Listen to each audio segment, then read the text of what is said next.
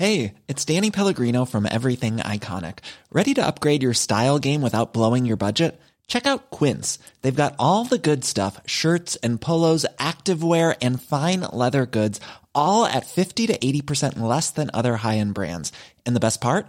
They're all about safe, ethical, and responsible manufacturing. Get that luxury vibe without the luxury price tag. Hit up quince.com slash upgrade for free shipping and 365 day returns on your next order. That's quince.com slash upgrade.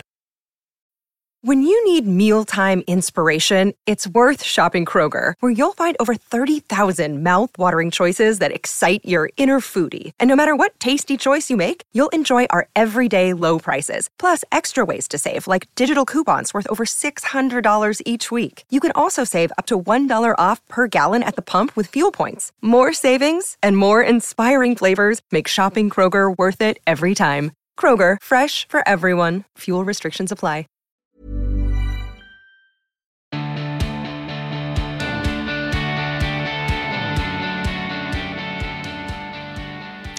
Hi, and welcome. I am your host, Emma Gunavardhana, and in my nearly 20 year career as a beauty and health writer, I have interviewed a lot of people supermodels, entrepreneurs, authors, celebrities, and doctors. And many of these conversations had a real impact on me, and I'd come away feeling inspired, excited, informed, and really empowered. And at the back of my mind, I'd always think, I wish I could just publish the tape so people could really feel that conversation. Well, on this podcast, you get to feel the conversation. I talk with experts, guests, and a few friends who I hope will inspire, inform, and empower you, and maybe also challenge you, whether you're looking for self help, self improvement, beauty advice, health insights, business know how, or just some good old fashioned life advice and a bit of a laugh. It's all here. Welcome to the show. Julia Samuel is one of the UK's leading psychotherapists who joins me on this episode of the podcast to talk about among other things, being prepared for, processing, and navigating change. What incredible timing! This show is coming out during the COVID 19 pandemic, and when many of you listening will be on lockdown, social distancing, self isolating, and all of those positive actions we are all engaged in to help minimize the impact of the virus. While our conversation is definitely relevant right now, it also applies to anyone listening at any time. And even though there is talk about the current situation, we don't linger on it, speculate, or do anything other than to share our mechanisms for coping, which hopefully may be helpful to you. Julia's speciality as a psychotherapist is grief, and she also helped to launch Child Bereavement UK as its founder patron. She was also awarded an MBE in the 2015 New Year's Honours list, but when I spoke to her, she was very happy for me to just call her Julia Samuel. Her new book, This Too Shall Pass, ponders the question that if change is the natural order of things, then why do so many of us struggle? That change might be leaving school, first jobs, transition into adulthood, going through the menopause or retirement, changes we have control over, and changes we don't. In her book, Julia draws on hours of conversations with her patients to show how we can all learn to adapt and actually thrive during our most difficult and transformative experiences. In this conversation, Julia and I discuss the strategies for navigating change, why knowing yourself is important. Plus, I ask her how you begin to understand who you are if you've never actually asked yourself that question. Like, so when people say, um, you know, really knowing who you are, really knowing yourself is so important, what if you really don't want to pull at that thread? I'm just saying, we discuss it. We also discuss the importance of having a growth mindset, how change has a pattern and a rhythm, the importance of giving yourself time to adapt, and how to center yourself when you really need it. Seriously, seriously. Her tip for finding a place of calm, which Julia shares at the end of the episode, just towards the end of the episode, actually is utterly brilliant. I loved hearing it, and I totally got into it, and I hope you appreciate it too. This conversation was recorded via the internet for obvious reasons, and you may notice that there's a wee a wee jump when we're talking about emotional toolboxes where we lost our connection for a couple of minutes. But other than that, it's all good. So please do stick with it. The links to Julia, her book, and everything we we discuss will be in the show notes, which can be found wherever it is that you are streaming and downloading this episode. But it really is my pleasure to bring you this conversation. Julia Samuel on The Emma Guns Show.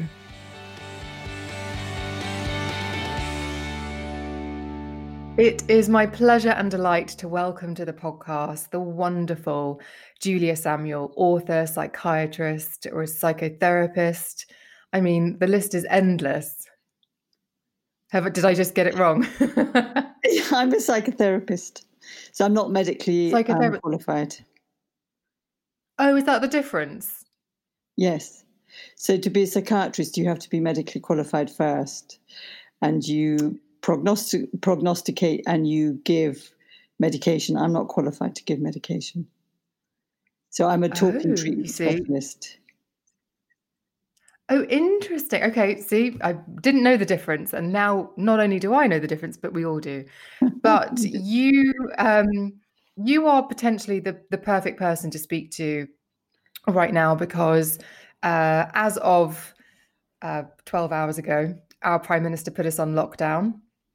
Yeah. We're in the middle of the corona crisis, and for a lot of people, it is a huge, um, scary, uncertain time of change and I feel like you're the change whisperer. Well, I mean, yeah, I mean, in some ways, it's so huge and overwhelming.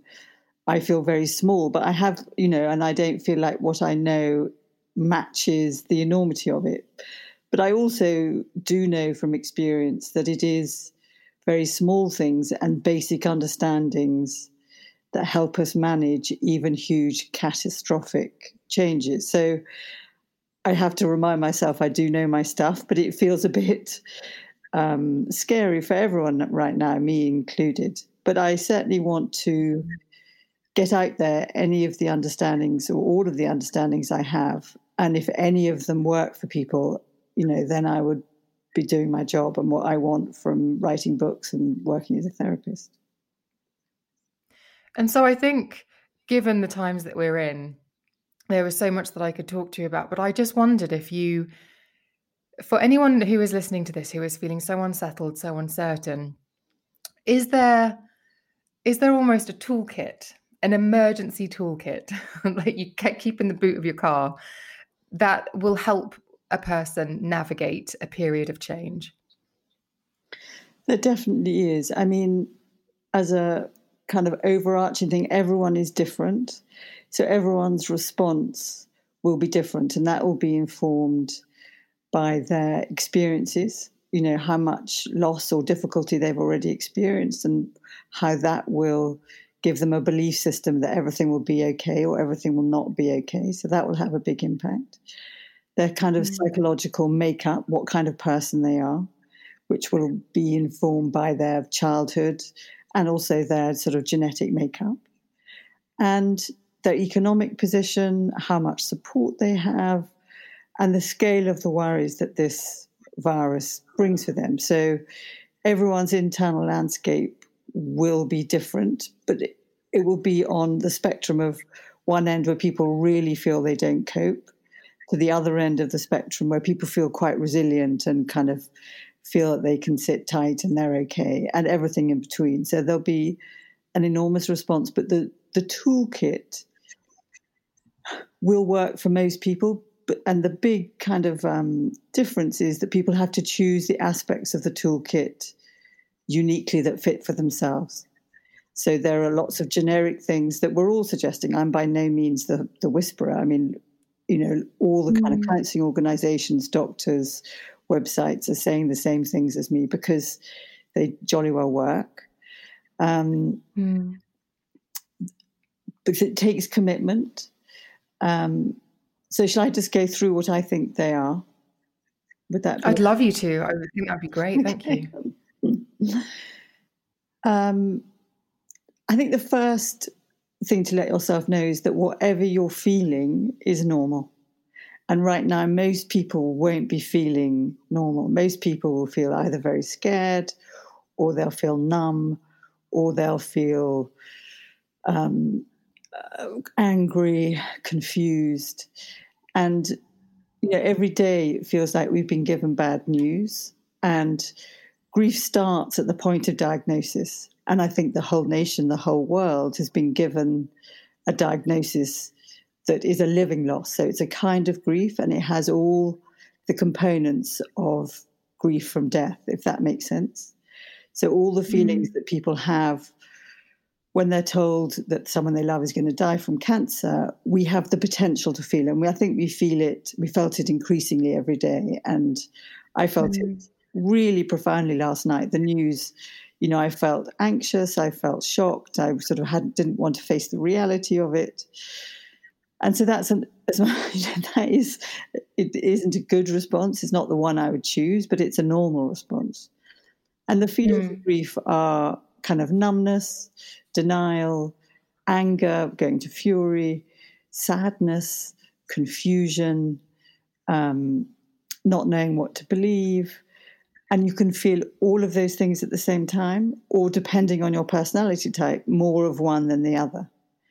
And so mm. part of the, the work of people's toolbox is to know themselves rather than distract themselves and find ways for who they find themselves to be. So, kind of begin to recognize what kind of person am I? Am I the person that goes straight for a, a tinny of beer and five whiskies? Or am I the person that shouts at my partner? I mean, I've seen so, so, I mean, the great thing about this, there are some really funny messages going around of you know how mm. and families are behaving and black humor does really help. That has to be in the toolbox.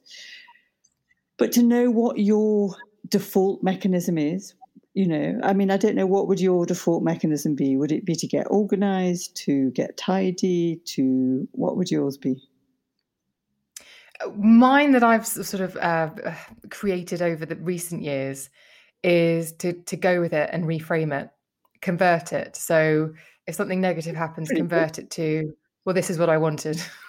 you know, you know, well, this maybe this will be good for me. Because I can't because if doing. I have no control over it. So what are you how are you framing this one? I'm framing it as I have absolutely no control over it. My staying inside is an act of love to the people I care about and my wider mm. community as a whole and uh, it's so so me being in my flat all day is me actually being very loving. that's a pretty good reframe. I think that's really good, isn't it? And that you know, one of the in the things in the toolbox is the serenity prayer, isn't it? Is to accept the mm. things you cannot change, change the things you can, and have the wisdom to know the difference. And in a way, mm. you're using your wisdom about recognizing what you can do, what you can't do, and giving it a supportive frame that allows you not to go bonkers, basically, mm. isn't it? Which is much more self compassionate to yourself. But can I be really honest with you without trying to get a free session? yeah. Is in the past, I think I, I was so scared of change that I was almost brittle and rigid about things, wanting things to stay the same. And that didn't serve me very well because change is inevitable. So that's a big theme of my book, which is that the research is robust, is mm. that those that try and block change and as you did armor themselves against it by insisting they're not going to let it tell them what to do or you know they refuse to accept it they have less joy and less success in life and also, when change comes again, which, as you said, it inevitably will, um, it hits them harder.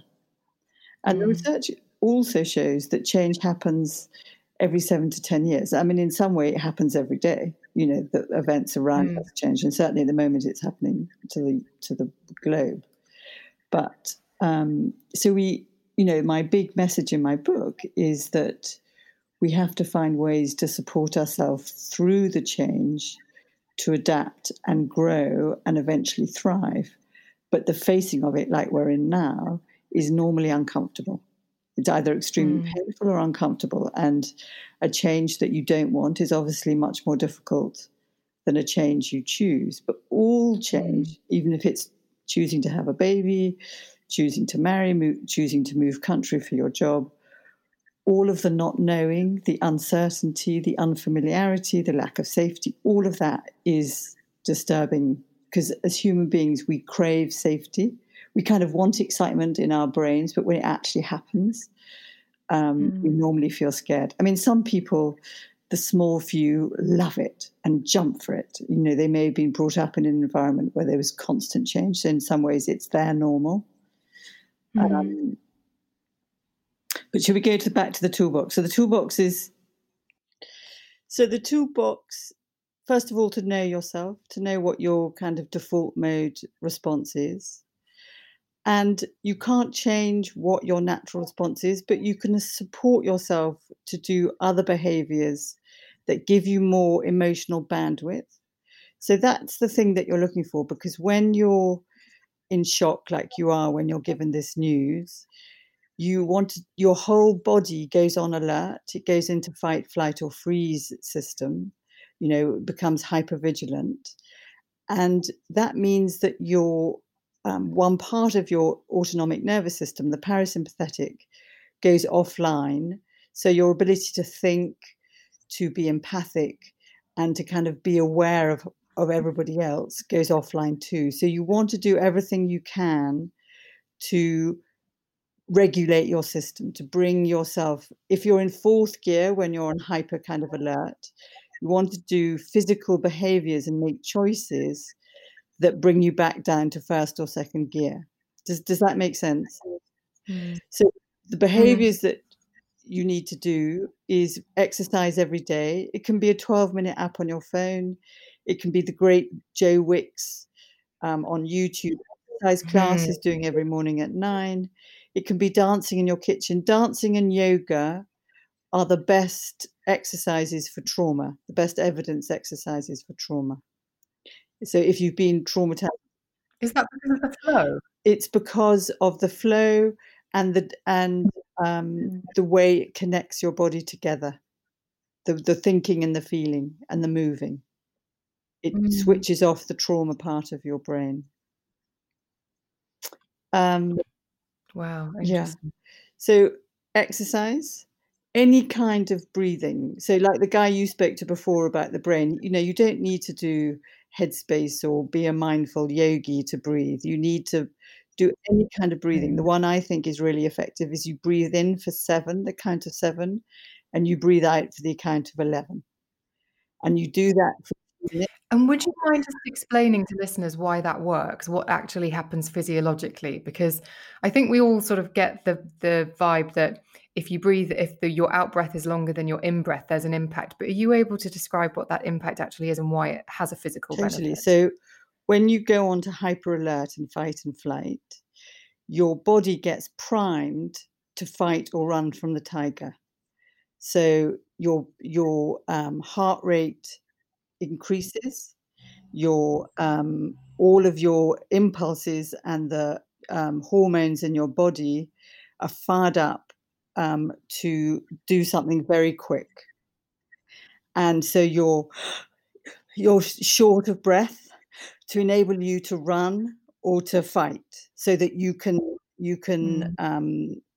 respond very fast.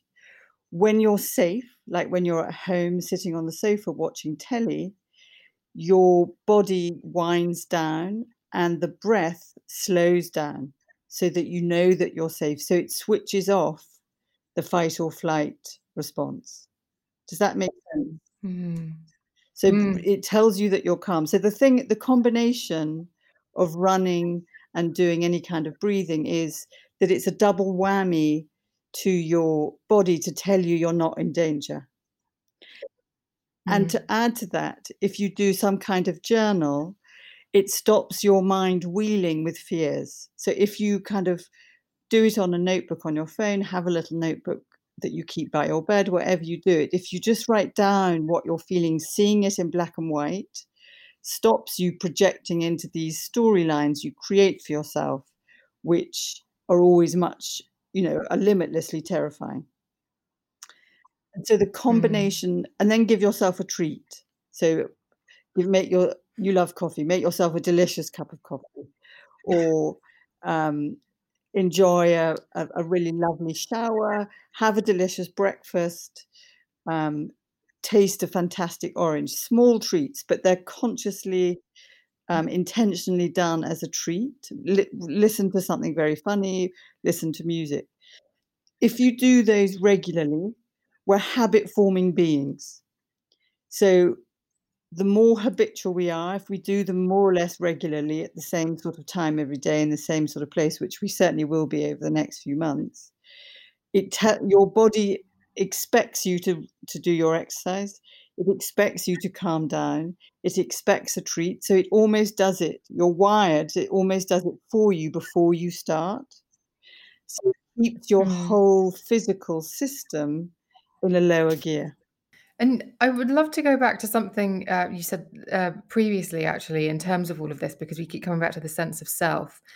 And it was, um, you, you mentioned knowing yourself. And I wondered, um, Mm. how, how do you, like, if you are listening to this podcast and you're thinking, I actually don't know who I am or what I stand for, and maybe that's why the world seems to knock me around because I I'm not rooted to anything. I'm certainly not connected to myself. How can one figure out who they are and get to know themselves? And I asked that question. It might seem like a very big, impossible question to answer, but I asked that question because um, I, I feel like I've been through that. And it was very confronting, but it was a very important sort of rite of passage that I didn't take until my late 30s. I mean, I think it is a a, a- a, huge question, um, and it's a it is a crucial question because unless you know what's going on in you, how can you know what you want, what you don't want, what's your truth in connection to other people, what your values are, and so how do you keep yourself kind of with self belief and confidence, um, and how you present yourself to the world would be hugely influenced by your relationship with yourself. So it's the most important relationship you have. That have, so I mean, the other message in my book is the relationships are, are key in our life, the sort of fundamental of our life. That when we look back on our life, or even look back at a time like this, it will be the love and connection to others that matters to us most, much more than Mhm. you know bank balances that we've built or success that we've got. Um, but you can't really be in relationship with others until you know yourself. So, I mean, you know, this is a huge question that we could spend hours looking at. But I think, first of all, be aware of what's going on in your head, what I call your shitty committee. So, what are the messages that you're saying to yourself? What's the what's the constant kind of whirring in your mind? And if you just jot those down, that is the first insight of what is is going on in you. And then as you begin to develop that, you need to ask yourself, it's do you remember there was that film with Julia Roberts about she ate the boyfriend's breakfast, whatever they had, they had poached eggs, she would have poached eggs. If they liked boiled eggs, they'd have boiled eggs. So she didn't choose what she wanted for herself. Like, Something about the brides, I can't remember what it was called. But actually Okay. but if you turn on in your mind being aware of what you actually like? Do you like this music? Do you like Mhm. this food? Do you like this tv do you warm towards that kind of person? So but sort of be more self-aware about what your responses are out in the world. And one of the big difficulties that is that people anesthetize themselves. They anesthetize themselves with screen time with busyness with work with alcohol. And so that shuts down what is going on inside you. Um, so in some ways you have to slow down to know yourself. I mean what can we bear to can you bear to answer what how did you discover more about yourself? What worked for you? Actually, in the first instance, it was probably disconnecting from other people. Because I was so easily swayed Yeah. by other people's opinions or what I thought their opinions were. So actually, I've sort of isolated myself, which is maybe why I'm not having too much of a hard time at the moment. But I mean, I think in some ways you have to take yourself out to know yourself, to put yourself back in. I remember Mm. um, one of my first kind of uh, moments of realization was, I mean, it sounds unbelievable.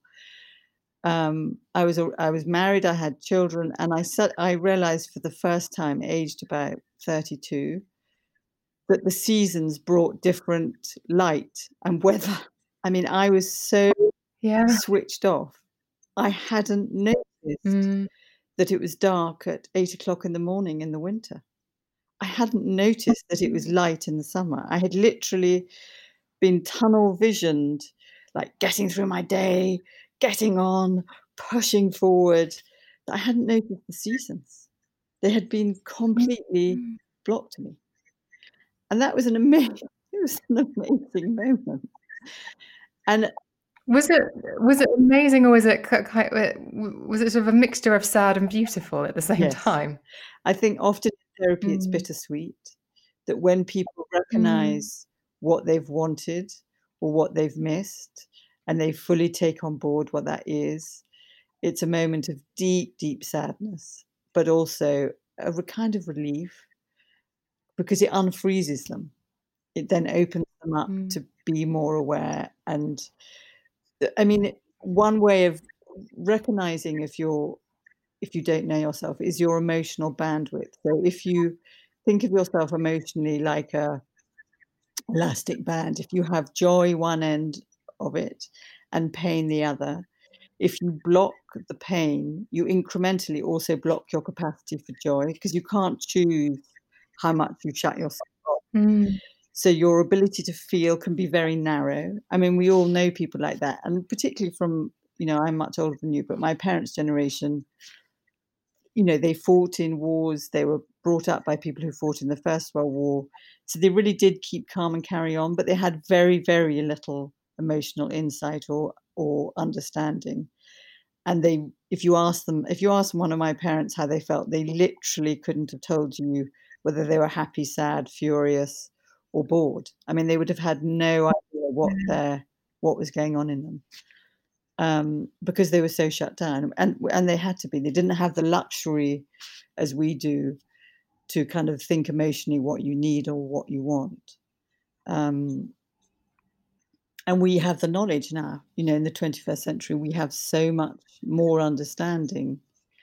And i hope that people really use it for themselves that they are in the century where they can really access the support that they need. You know you said in other podcasts the people to sort of really go out and get the support they need there is so much available um, so that they can know themselves and be self compassionate and get to live authentically that what they feel what they believe what they want what they know about themselves on the inside matches enough the outside of what they're doing seeing behaving and who they're connecting with and that's what you want. I mean there's never that perfect fit but you want a core part of you to kind of to be authentic.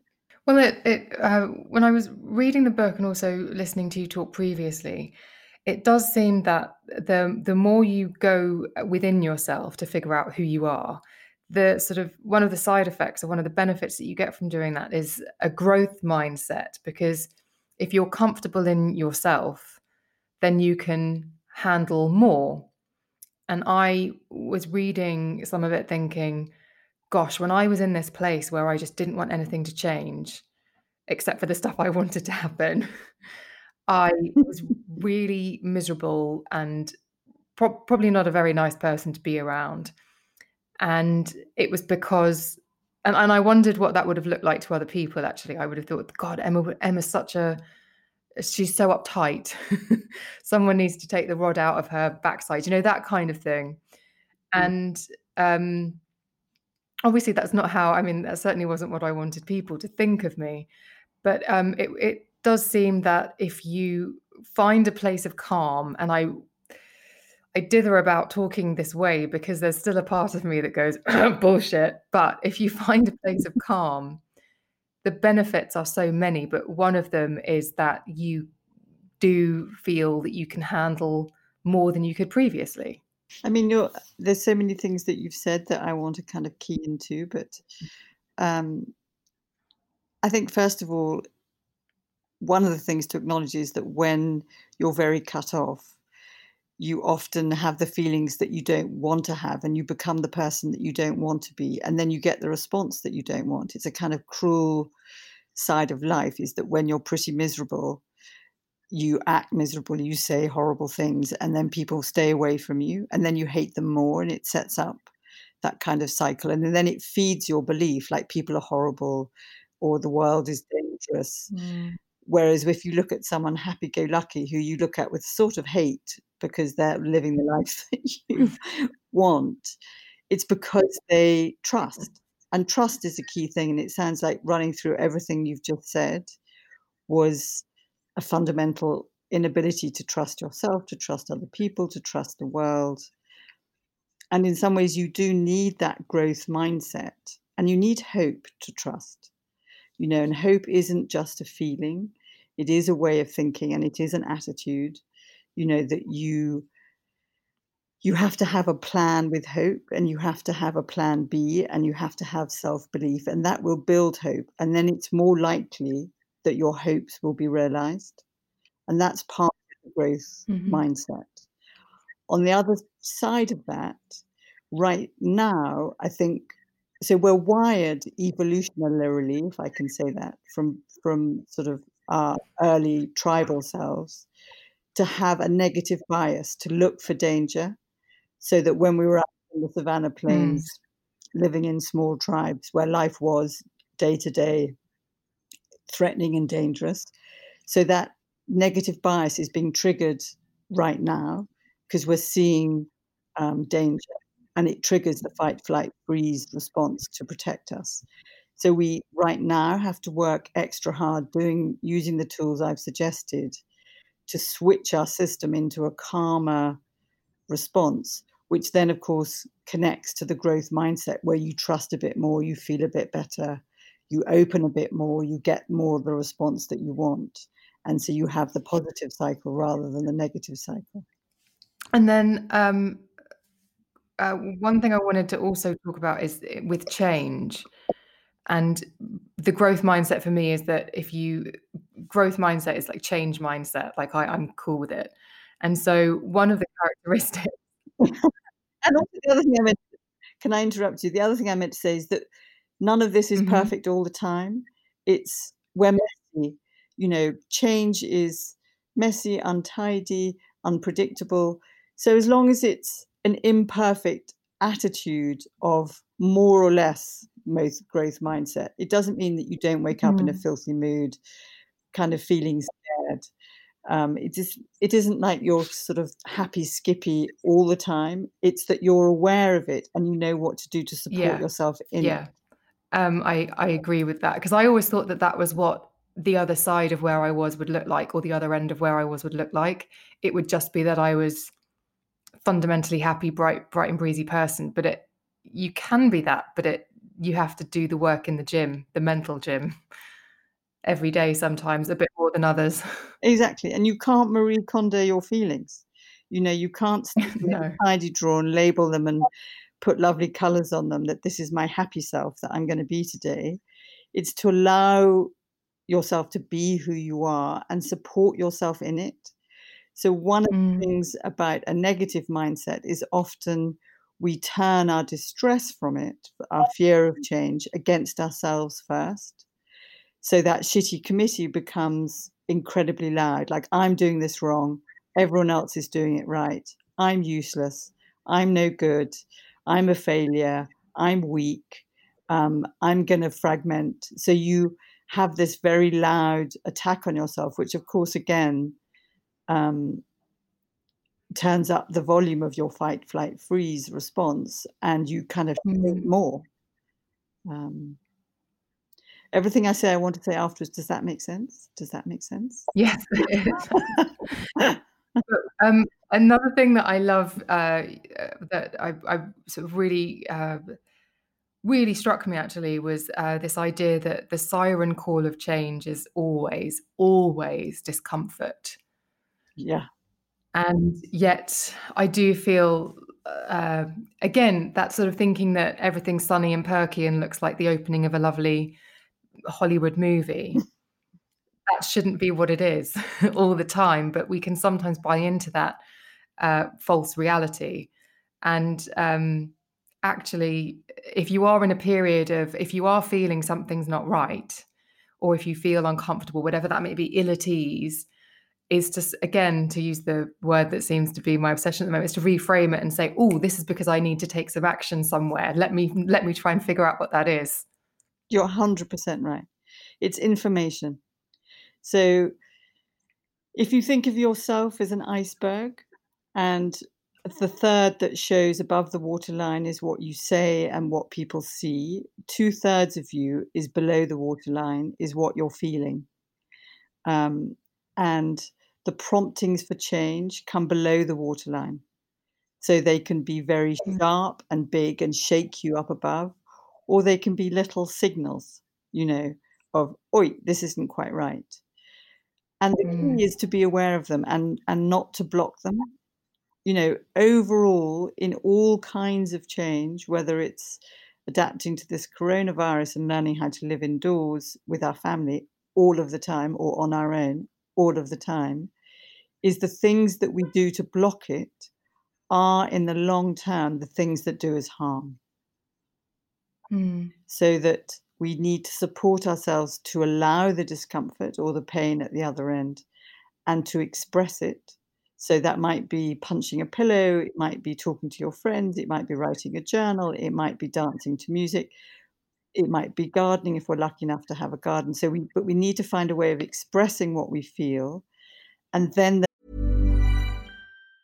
if you thought the only way to get a more defined jawline with natural looking results was through surgery, think again. Juvederm Volux XC is a non surgical injectable gel filler that improves moderate to severe loss of jawline definition and can help you achieve natural looking results with little downtime. Even better, this improved definition lasts up to one year with optimal treatment. No maintenance required. Improve jawline definition for a smooth, sculpted look with Juvederm Volux XC. For important safety information and to find a licensed specialist, visit juvederm.com. That's J U V E D E R M.com. Not for people with severe allergic reactions, allergies to lidocaine, or the proteins used in Juvederm. Common side effects include injection site redness, swelling, pain, tenderness, firmness, lumps, bumps, bruising, discoloration, or itching. There's a risk of unintentional injection into a blood vessel, which can cause vision abnormalities, blindness, stroke, temporary scabs, or scarring. Talk to a licensed specialist specialist to find out if it's right for you. Ryan Reynolds here from Mint Mobile. With the price of just about everything going up during inflation, we thought we'd bring our prices down. So to help us, we brought in a reverse auctioneer, which is apparently a thing. Mint Mobile unlimited premium wireless. Ready to get 30, 30, bit to get 30, bit to get 20, 20, 20, bit to get 20, 20, bit to get 15, 15, 15, 15 just 15 bucks a month. So, Give it a try at mintmobile.com/switch. slash $45 up front for 3 months plus taxes and fees. Promo for new customers for limited time. Unlimited more than 40 gigabytes per month slows. Full terms at mintmobile.com. The natural healing of the body allows us to adapt and change. Because we, you know, we know from Charles Darwin, evolutionarily, I can never say that word. We, from the survival of the fittest, we we are wired to change. We that's mm. how we mm. survive.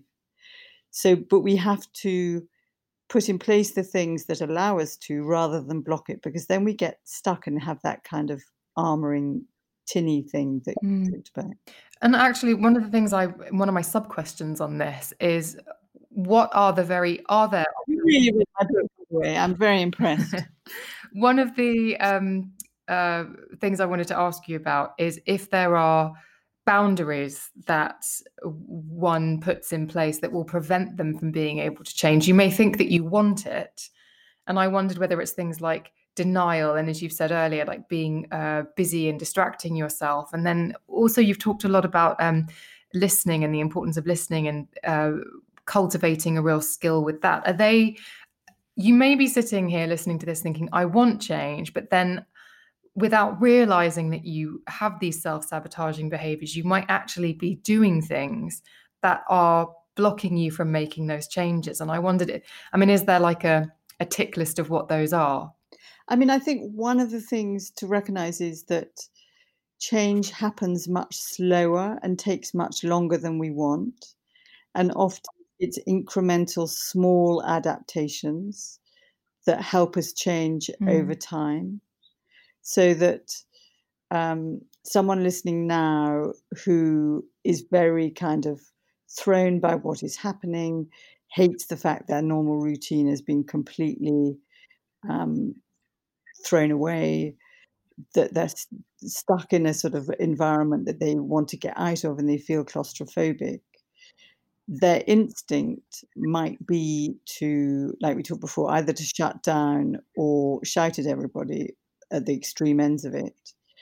And the thing that will let them know that they can change, that they can have a growth growth mindset, is to become aware of what they do, and then say, what is the thing beneath that behavior that is prompting it? Because it's normally fear. It's it's fear of being hurt or an expression of hurt.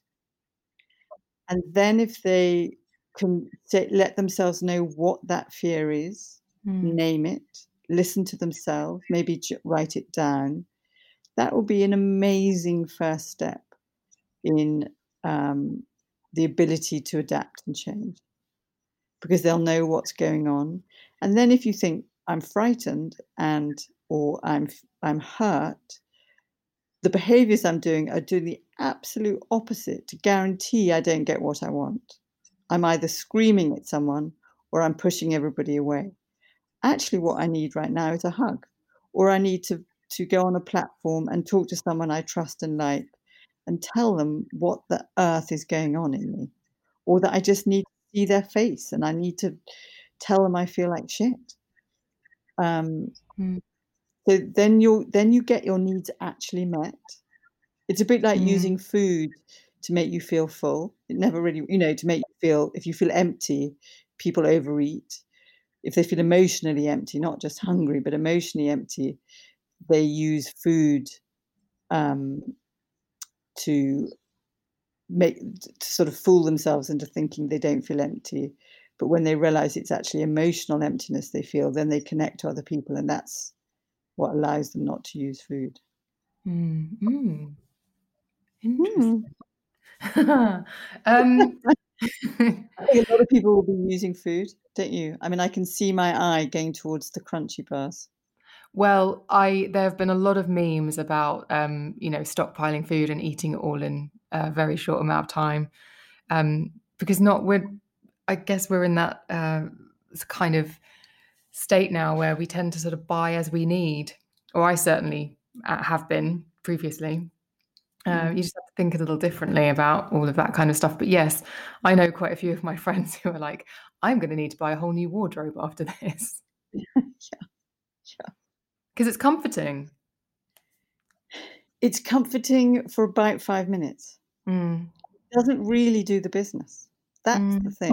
If you're hungry and you eat, then it's satisfying. If you're scared or lonely and feel empty and you eat, you feel terrible afterwards because mm. you just feel and then you hate yourself and then you turn on yourself and then you say i'm not going to do it again and then you feel so ghastly you do it again mm. yes that is a cycle that i know a lot about um, one of the other things about uh, change that i really wanted to uh, unpick with you actually is this idea that when you're in it, and when you wrote about this, it really reminded me of when I was experiencing and feeling depression and was depressed. I think one of the characteristics was this is never going to change. And so I'm not going to do anything to potentially make it better because what if it makes it worse?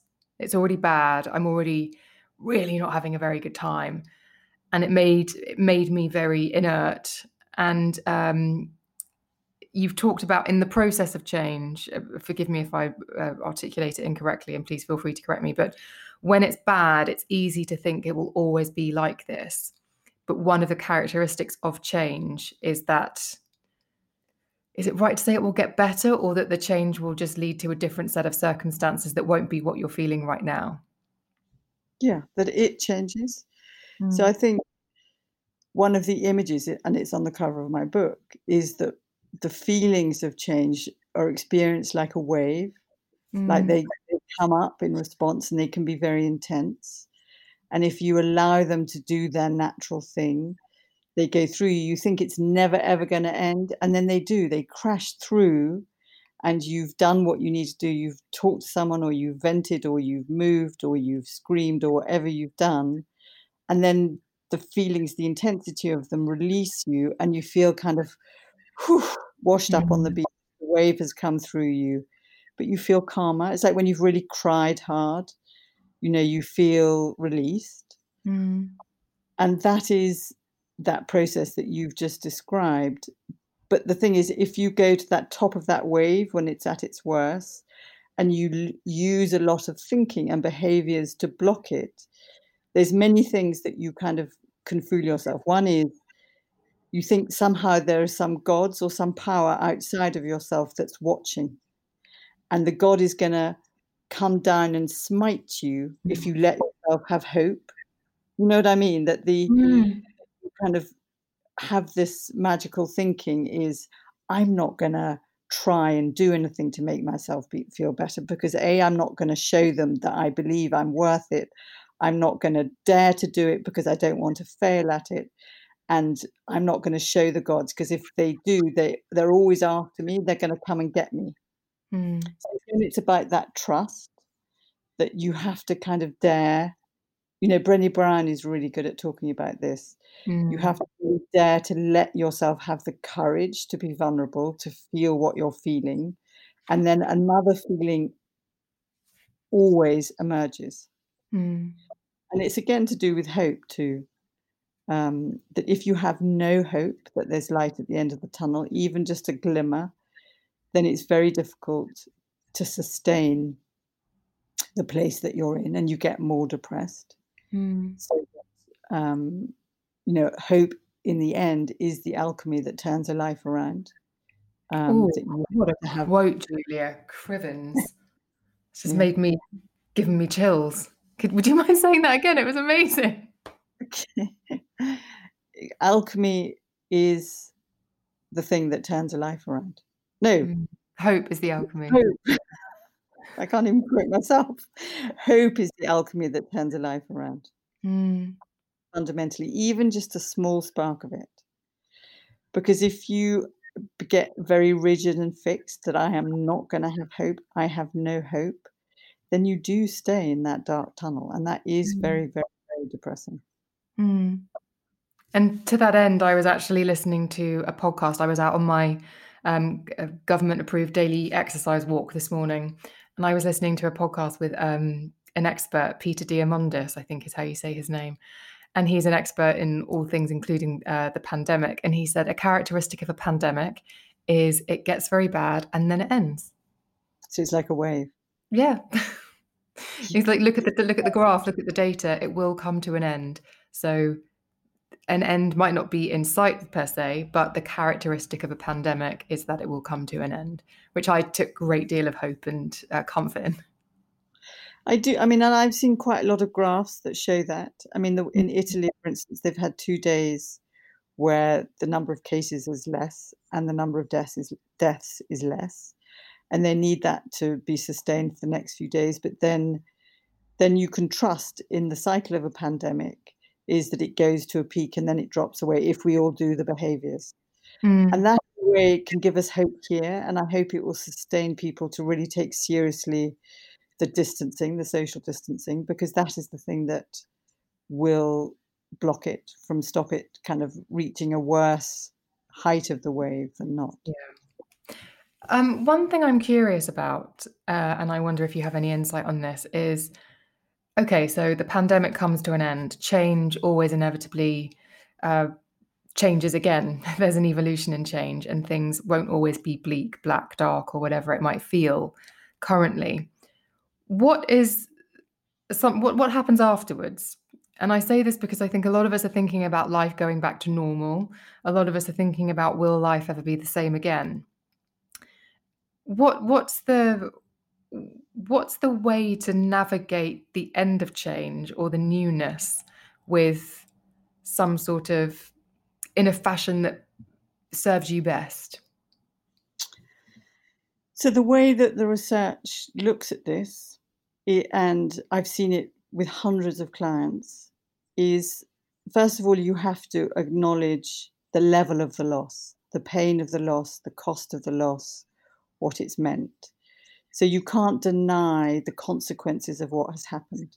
You have to include them and and that will be part of your new normal. So I think there will be no one in this country who will leave this pandemic feeling the same. I think we will all feel changed by it, some in some small ways, some in very big ways. But we all need to navigate and find our new way of um, negotiating ourselves and the world, and that will be a new normal. One of the big um, uh, um, outcomes for coming through something enormously traumatic is that people who do survive, who stayed connected and did the things that supported them, what they say is that their perception of the world and themselves is changed. And that isn't necessarily for the worse. So that their perception of what matters in the world is expanded. So their vision of what the world means to them and what matters in the world is really changed. And that feels positive. Mm-hmm. So the fact that they survived something that they thought they would never survive gives them a, a more robust sense of themselves that they sort of feel I'm stronger. I got through this. That I never thought I would get through this. I thought I was fragile, weak, whatever. I'm actually someone who who is stronger than I knew. I have more resources than I ever imagined, and that people, certainly in my experience, ha- are much stronger than they ever believe themselves to be. That doesn't mean that they don't suffer. That doesn't mean that they don't feel pain, but they are, have the capacity to heal and rebuild their life, engage with life in a way that they feel growth. So in in our world, it's called post-traumatic growth, and Mm. the research was done in from the Paddington rail crash disasters, from the Marchioness boat disaster. A lot of the research for this came from that. And that we have a natural capacity to heal if we support ourselves. Mhm. And the biggest single predictor of outcomes is the thing I keep saying, and so I get boring, is the love and connection to others. That Mm. we feel supported with uh, in relation to ourselves, but also the people around us through this. Mm. And that we'll right now we're learning new ways of doing that, aren't we? That are going to have to be enough. Well, um, it's interesting when you uh, talked about family and uh, functional and dysfunctional relationships. There's love in both a functional and dysfunctional relationship. Um, but I, am I right in that my interpretation from what you've said previously is that in a functional dynamic, you believe everyone is on your side, whereas in a dysfunctional dynamic, you might not feel that that's the case. That's absolutely right. But also, the number of positive interactions tend to be more in a fun- functional family and less in a dysfunctional family. Mm. What I talk about with family systems is the territory of love, of rivalry between family members, is often the hidden ground where all the dysfunction resides because it doesn't feel like there's enough love and consistency and resource within that family system. So people sort of want to knock each other out in order to make sure they get what they want. It's a bit like going for the loo roll in the in the supermarket. You can't Right, don't, yeah. give, don't give a, I was going to say shit, which is rather appropriate. You don't give you don't care about anyone else. You're just going to get your 165 rolls, and that Mhm. would be the same in a dysfunctional family where you fight for the connection, for the attention, for the love, and you have to put somebody else down in order to make yourself bigger. Mm. Good enough family. This isn't a family that doesn't have rows. It isn't a family that is completely, perfectly imperfect. But on the whole, there is an invisible glue that you're more or less on each other's side that Mm. you tolerate each other's annoyances and difficulties. And also, you fight. You definitely fight, but you repair after the fight. Dysfunctional families, they often bring back the previous fight because they've never done the work to really work through what was going on in the fight. So it gets every fight gets reignited from a previous fight. So they bring up, and the last time you did this, you did that. It's never repaired and restored.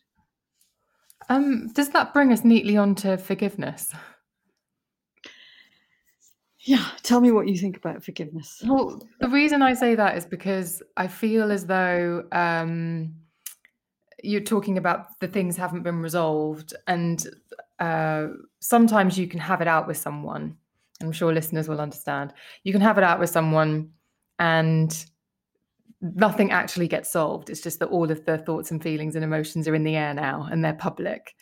Um, whereas actually, uh, in a lot of the reading I do, and in a lot of the sort of stuff I try to do for my own health, mind, and body sanity, I keep coming back to the fact that forgiveness is so key. And actually, you can't move forward until you have forgiven.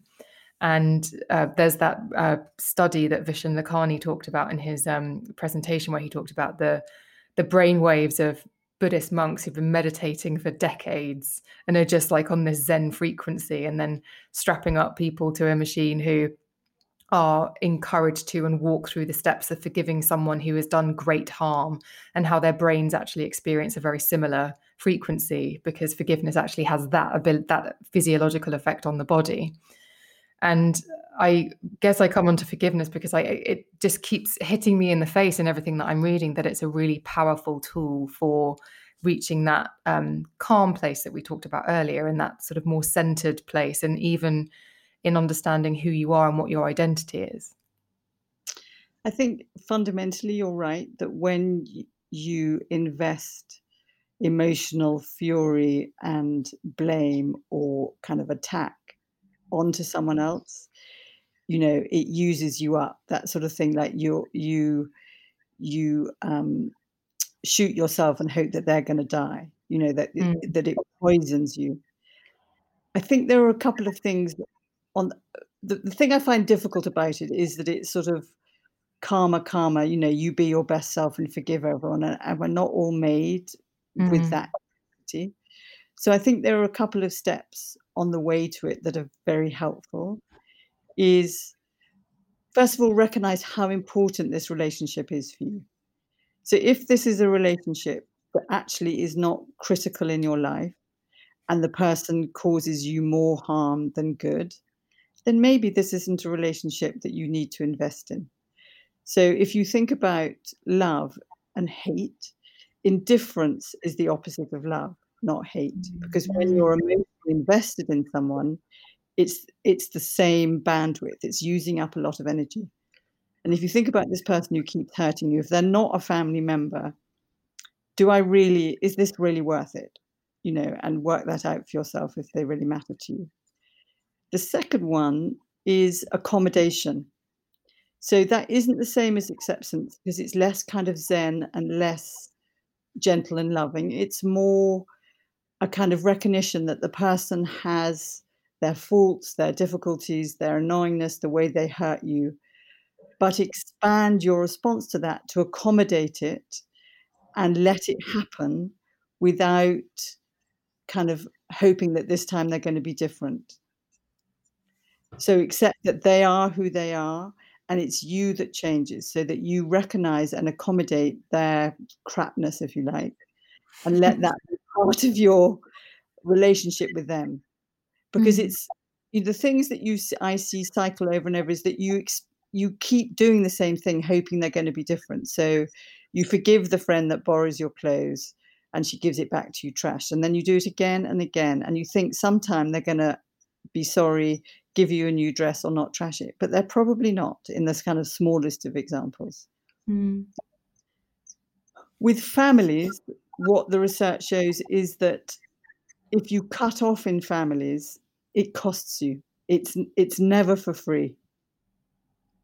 So if you can find a way of accommodating or at the your end of it, forgiving and accepting, that is a much healthier place.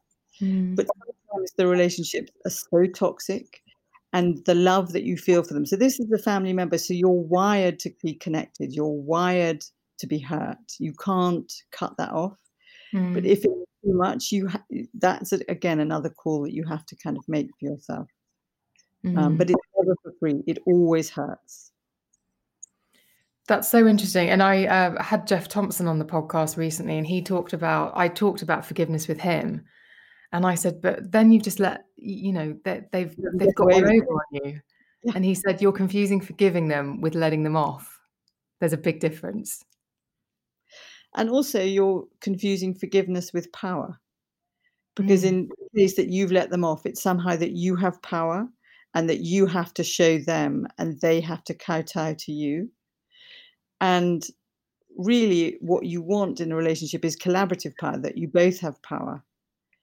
And again, it's that the serenity prayer, you know, accept the things that you cannot change and change the things you can. If you can't change them, you either have to accept them or or not see them. And um, so finally, I wanted to uh, talk a little bit about panic because we've seen quite a lot of that recently. because one of the things you've said previously is that we don't make good decisions in a state of panic when we are in a state of panic. And I feel like, you know, the period of time I talked about where I was, um, for want of a better expression, an asshole, I feel like I was in a constant state of panic, worry, and just, I just don't want anything to happen. And obviously, I wasn't making good decisions or being good to people. And what's the, what's, um, obviously, panic is a physiological, uh, natural stress response, but, um, well, is it really? Panic is maybe something that lingers. Yes, the same. So it comes from the same um, fight, flight, freeze response where you switch off. And there are two aspects of panic that you kind of be useful to remember. One is that 80% of decision making is informed by our previous experience. So if our experience has been, I'm someone that bad things happen to me, and so I am more likely to have bad outcomes from, say, this pandemic, I'm going to panic, um, then that is your belief system, which will trigger your stress response. And then your thinking and your ability to slow down and think deeply will go offline. And then you will probably make a decision that is not necessarily the best decision. I mean, it might be a good decision, but it it hasn't been fully responded to. Mm. So there's that. The other thing with panic is that we you really need I think we need the connection to another person to slow you down that when we're on our own you again you play those videos in your head but also we need to keep, keep our attention to today to what I've got today because panic is fired by our imagination of of the terrifying future that we are um, imagining the sort of fire that we're seeing in the forest. So you need to haul yourself back and focus on today, you know, keep it in the day and the next few days, because then that gives you that sense of agency and control. I can control today. Today I can do my one exercise outside. I can stay in my flat. I can do the things that I find interesting and I can support myself talking to friends, make myself a nice meal, that you know, have a shower or whatever it does that calms me down. That I have control over, and that will lower the level of panic. So one of the exercises I use with people with panic is if you close your eyes and you imagine a television screen and you see the image, the forest fire or whatever it is you've imagined that that feeds your panic, you take a breath, you switch in your mind the channel, and you put on an image that is your safe place. Maybe it's a beach or the hill, a hill, or somewhere that is a really safe place. You take a breath, you open your eyes, and then you move your attention to doing something else. And every time that bad image comes up, if you do that exercise, it starts, you start seeing the television screen quicker than the panic flows through your body. That is such a useful exercise. Thank you so much for sharing that. That really is. I that even that's made me feel calm just now. Really? Yeah. I tell you something else to do is everybody listening to this podcast is to close their eyes and choose their safe Mm. place. So mine is a is a hill in Scotland, and where you you close your eyes, you breathe in the sights, what you can see, you breathe in the smell, you breathe in what you can hear, you take a breath, you really see it all, And you do that for a few minutes. And then that can be your, and you give it a name. Is it your safe place, your calm place, your best place, whatever you call it? And anytime you can feel the early stirrings of panic, go somewhere. You can sit on the loo if you're with other people, but go somewhere where you just breathe into that safe place, and that will nurture you and restore you back to be in the day. That's so lovely. That is so. That's such a good free bit of download that you can do in your own brain to proof panic. How excellent. I'm so glad that we got to speak. I'm so I'm going to be presumptuous glad. here, but I'm so glad our first conversation was uh, was uh, like this because I cannot Yes. wait to actually do a face to face podcast with you at some point in the near future. I'm sure because uh, there are a hundred other things that I want to um, unpick with you and really uh, tap into your expertise. But I think this is wonderful. And listeners, I do have to recommend with such high praise Julia's book this too shall pass it is it's really wonderful and um yeah it's such a great book thank Thank you so much for putting it out in the world it's such a safe port Do you know, I loved writing that book. I mean, you know, I'm a therapist, I'm not a writer. And although I am developing an, a new identity of writer, it's changing. I'm letting myself know that I'm a writer. But there was Yeah. something about that book that it it was everything I've learned and felt and thought about. It just gave me an amazing outlet for my experience in the last 30 years. And it, I don't know, I just love doing it. I love just talking about the relationships I had with my clients. I love doing the research. I loved thinking about these things. So it was, yeah. And I hope that comes through that sense of kind of engagement with it. I hope that comes through in my voice in the book. you, you know what i'm going to do there are certain bits i'm going to go back to and read with your voice in my head and i'm so glad that listeners have got to hear your voice if they haven't read the book yet and then go on to find the book because if you the because i think if they read it with your knowing your voice i think it will actually amplify it in some way Well, it's on Audible. it- it's on Audible with my voice. I do love a bit of audible. Right, that's I've got to I've got to I've got my token. I know what I'm doing this afternoon. I'm going to go back and revisit. You are sweet. That is really it's so it's so amazingly fulfilling that I do it, and I hope it's received well and it's helpful. And then you say it, it kind of makes my chest makes me feel pink. You know, it's really nice. It's really really nice to hear.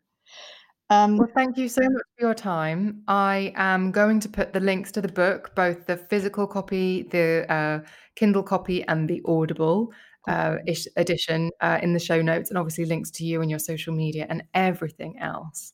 Um, but Julia, thank you so much for being on the show.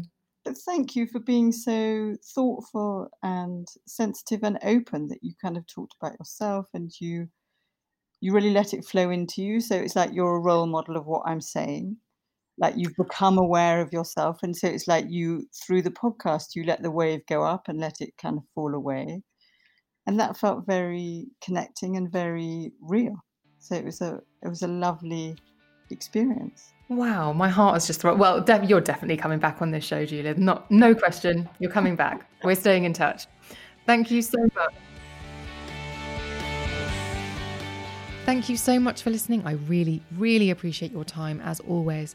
If you want to get in touch with me, please do email me at thebeautypodcast at gmail.com. It is the best part of my day when I hear from you. If you don't want to send me an email, but you still want to get in touch, you can always DM me on Twitter and Instagram where I'm at Emma Guns. Or if you want to chat to me or get the opinion of Uh, thousands of other listeners to this podcast, then please do go to the show notes and click the link to join the Facebook group. There are thousands of us in there, and we would love to see you too. All you have to do is answer some questions, agree to the forum rules, and you'll be welcomed in with open arms. Thank you so much for listening. Stay safe, and I'll see you on the next one.